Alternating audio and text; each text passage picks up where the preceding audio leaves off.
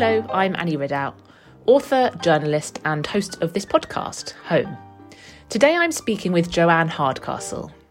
Joanne is a Yorkshire born and bred interior designer and stylist. She's a content creator with a big following on Instagram. She was on the BBC's Interior Design Masters and she's a writer.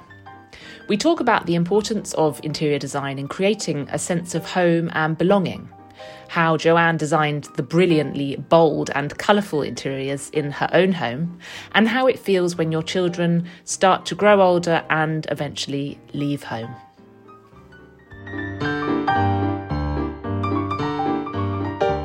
Hello, Joanne, and welcome to Home Podcast. Hi, thank you for having me on. um, so I always like to start at the beginning, if that's okay, and to hear a bit about where you were born and raised and what your childhood was like. Um, I live in West Yorkshire, and um, I live in the same town that I was born in. Um, yeah, I've, I've, moved slightly out of that town, but then I've come back again. Um, I must really like it, mustn't I? We, um, I was brought up in a very normal family um, with a little brother, mum and dad. Um, yeah, everything was very normal. Everything was very normal and very um, run of the mill, I would say. What was your childhood home like? Oh, it was um it was quite i think it was quite fashionable for the time. My mum and dad were quite young when they had well my mum was very young. She was only 19 and my dad was 18 when they had me. Um, and they moved over from lancashire to yorkshire. Um, and i think we we lived in three different houses. Three, but the house i remember growing up in bellevue street it was called. Um, and it was just a little end terraced house with three bedrooms. Um, a living room and a dining room but it was like typical. When people say um, what the 80s was like it wasn't like what people imagine all these neon things. It was just like a lot of wood and orange flowery wallpaper and um, uh, fake stone fireplaces. But yeah i thought it was um, it was really cool. I thought it was trendy at the time. Don't know looking back on it a lot of pattern. A lot of pattern. And has yeah.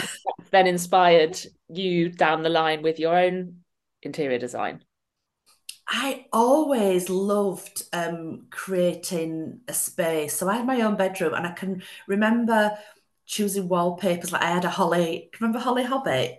Remember Holly with the little like nine, the American. Anybody who was in a child in the eighties will remember. It's like an American. Right. Like pinafore dressing, there were four dolls. So I had Holly Hobbie um, wallpaper, and then it changed to like a really ni- 1980s pink with rainbows on.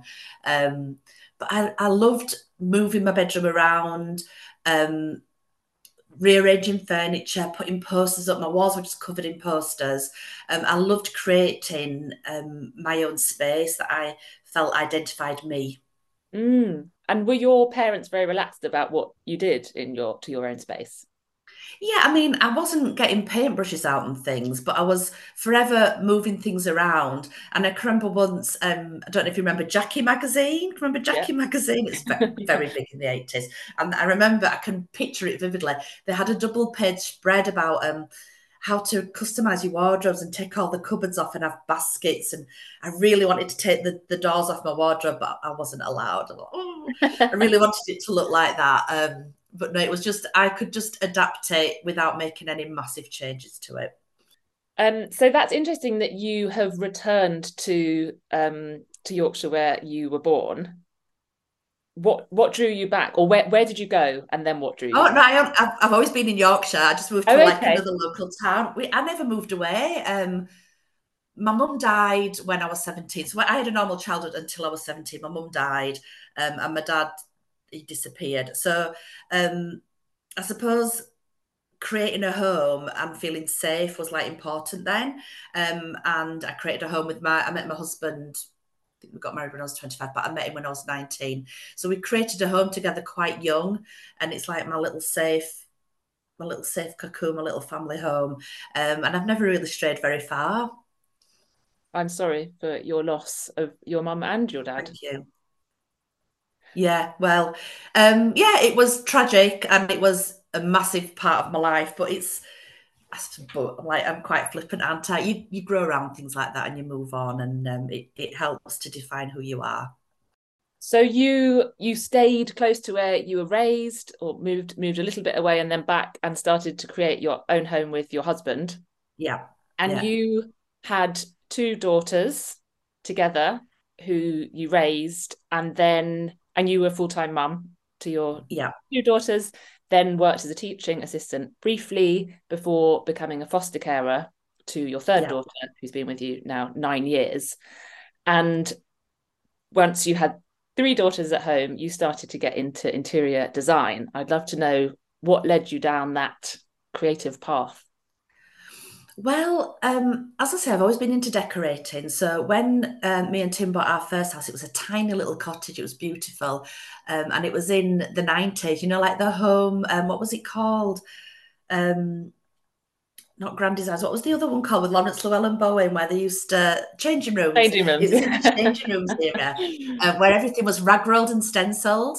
Um, and we were only very young. We didn't have much money. Um, it was a tiny little cottage. It was very cute, and we did it all ourselves.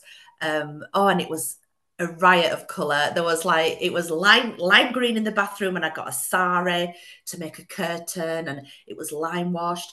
And then in the bedroom, I made a stencil out of a potato and, and stenciled all the bedrooms. So it was, we had to go with our first house. Um, we loved making it a home. And then we moved into this house, which was um, quite a, um, I like to call it a student house, but it wasn't. It was like a lady owned it and she rented all the rooms out to young men. So there were people sleeping in each room. Um, it was full of graffiti, it was full of nicotine stains.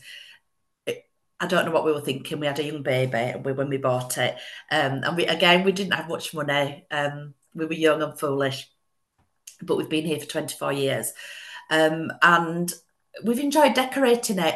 When I gave up work, um, I just had this need to be creative because when I worked in the school, I was I was teaching art and I was doing displays.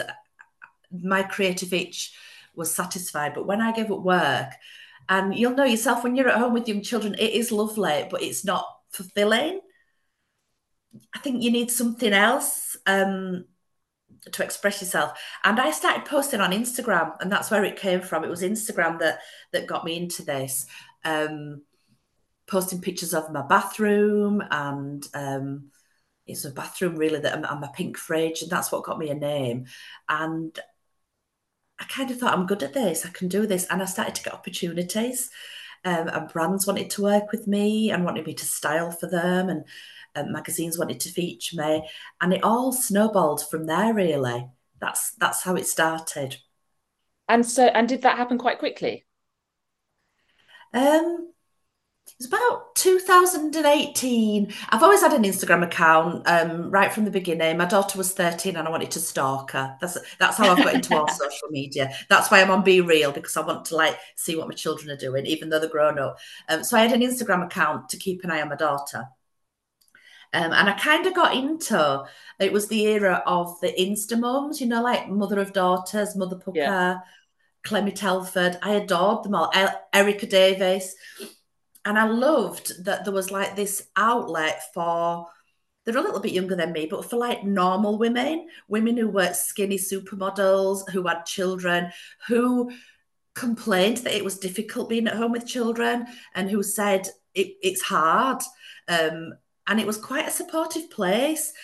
And I really bought into that. I really bought into that whole. It was, wasn't it, right back at the beginning? It was yeah. a lovely um, community, and I bought into that and I started trying to like emulate these people that I wanted to be. And um, yeah, luckily, luckily for me, it worked. I never set out to do it. I never set out to um, earn my living doing it. But um, yeah, I feel really lucky for the opportunities it's given me. And so, how did your Instagram lead on to the BBC Interior Design Masters? Um, because um, I'm quite a loud personality. I'm quite opinionated. Um, I like to write um, engaging captions that'll, um, like you do as well. I read, that's how I found you through your captions that spark debate and spark people, make people talk. Um, I think Instagram's got really bland now. It's just this is my me wafting a curtain. I want to be engaged and I want to think and I want people to challenge what I think um, and have discussions. So that's I, I, got quite a name for that for being a person, not a personality, for being outspoken, um, and I was often approached by television companies. Um, Interior Design Masters wasn't the first one. Um, I've done quite a few um, like casting videos and things for different programs. And I just kept saying yes. I just kept saying yes. And I just thought, let's see what happens. Let's see where I, I, I go next. Um, and Interior Design Masters, they approached me the year before to apply. And I applied and I got quite far in the process. Um, but I didn't quite make the final cut. And they asked me to come back the year after. Um, and I didn't want to go back the year after because lockdown had ended and I wanted to go on holiday, but they they talked me into it, um, and I'm really really glad that they did because it was an amazing experience. Mm. And how did that then um, sort of impact or or change the path of your work, if it if it did? It was like throwing like a bomb into my family. It's um, I'd been me and my husband are very equal. How we we've brought up the girls. We've always done everything together. But he was the one who went out to work, and I was the one who was fitting work around the family. Um, and in lockdown, that really impacted on my mental health. I found it very difficult because all three girls were at home. One was doing her master's degree, one was doing her A levels, um, and I was homeschooling one who had special needs and trying to work. And I was writing a book at the time. Um, and it was just it was too much for me. It was too much for me. I ended up having counselling and part of that counselling process was um, him explaining to me that i had to let go of the girls now. They were grown up. I wasn't in charge of them. I didn't have to um, be this perfect mum doing everything for everybody. I had to have time for myself which was really difficult for me to get for to come to terms with because i'd been used to being super mum and, and doing everything um, so interior design masters came along at just the right time. It was like, hang on a minute, um, yeah, yeah, maybe I can do this. Um, and my husband, it was a time in his career where he could work from home more, so he he was at home to look after the youngest daughter. And they cooked really well. It's amazing how they cooked when I stepped away from it. So it's how it's impacted my work. That's a really roundabout um, answer, isn't it, to the question? No, I liked I liked that. it's made me realise that um, it's I don't have to be there for the girls. I don't have to be a mum. I can stop that, and they can they can do their thing, and I can now put myself and my work first. Mm. And when when the counsellor suggested that it was time to step back, was that did that feel like a light bulb moment? Was it right? I know you, you said it was hard. I'm interested. It was right. It was right. But um, so when I had the girls, I had six miscarriages. Um, and they told me that I'd never be able to have children. So when I had my first daughter, it was like this massive wound had been healed. But I felt then that I had I was blessed with this child and I had to do everything for this child and nobody was going to help me and this was my time.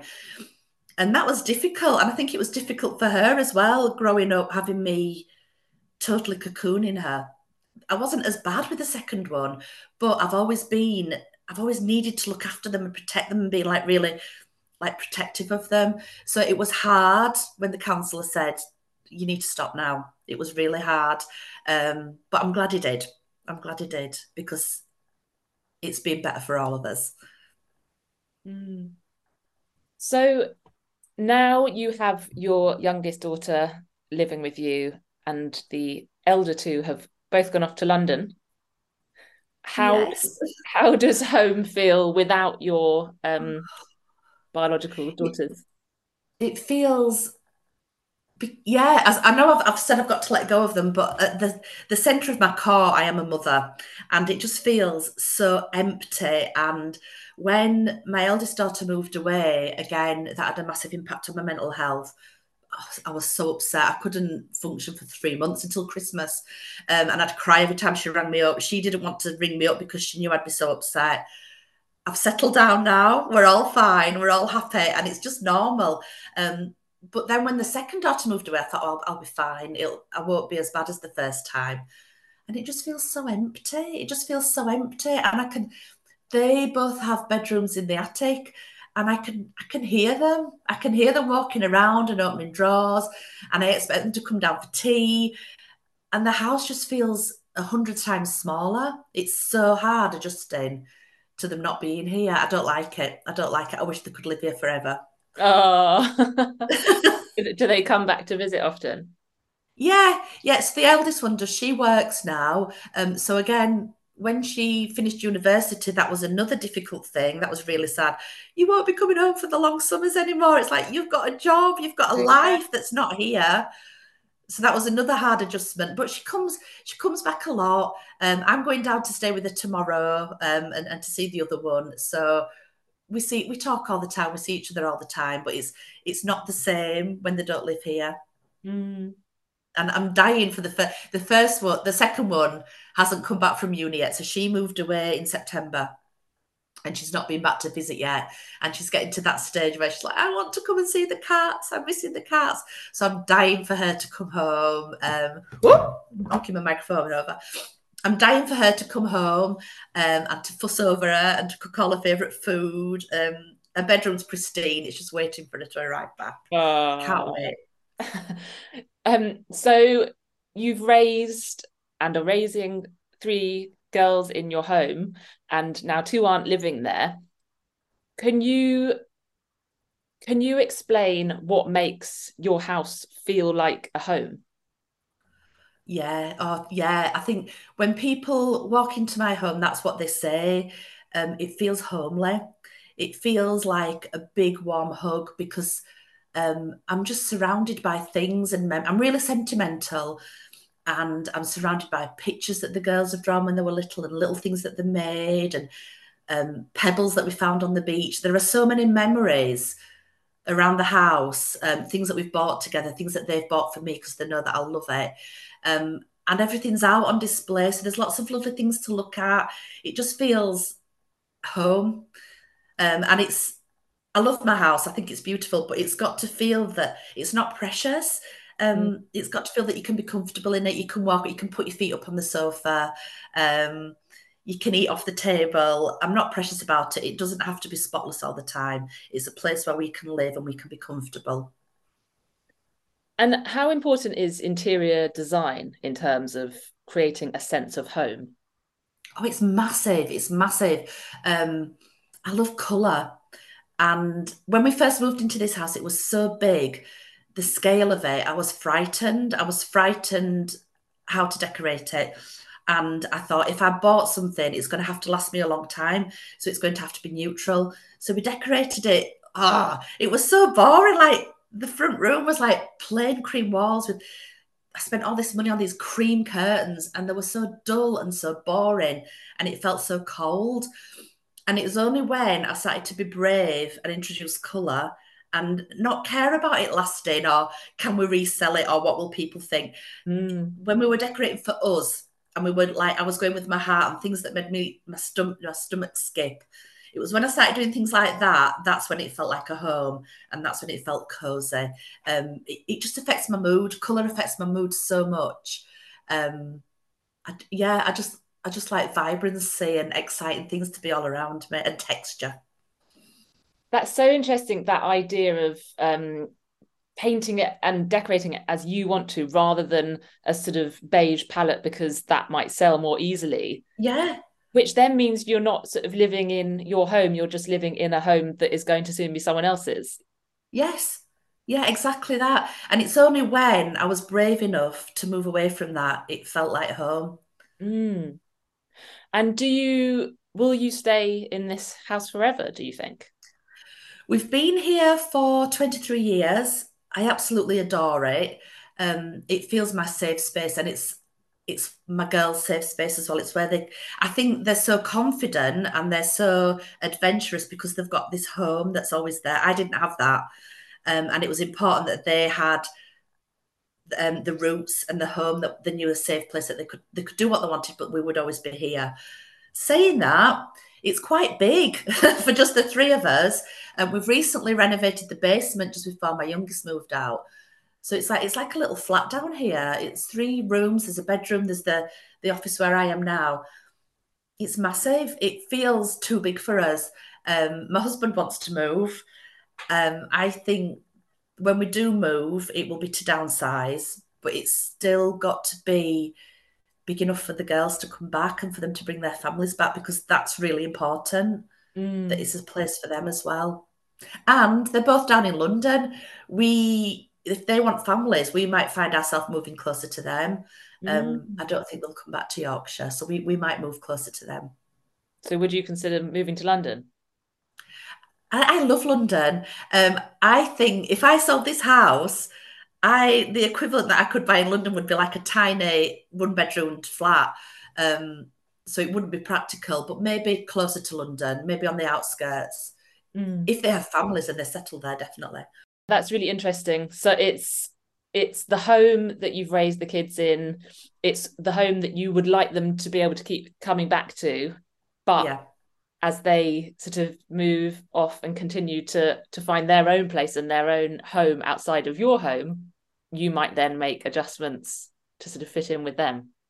Yeah, yeah, totally. That's it. I've, I've, my whole life has been fitting in with my, since I had my girls, fitting in with my girls, um, from a distance now. But if they had grandchildren and they're like 300 miles away, I mean, I couldn't, I couldn't be that far away from them. I'd need to be there, um, or at least visiting quite often. Ah. Thank you very much, Joanne. Thank you. I've enjoyed that. I've enjoyed talking to you. Oh, thank you. Thank you so much for listening. You can follow Joanne on Instagram at Hardcastle Towers, linked in the show notes. And if you've enjoyed this episode, please do rate and review because it really does make a difference. Goodbye.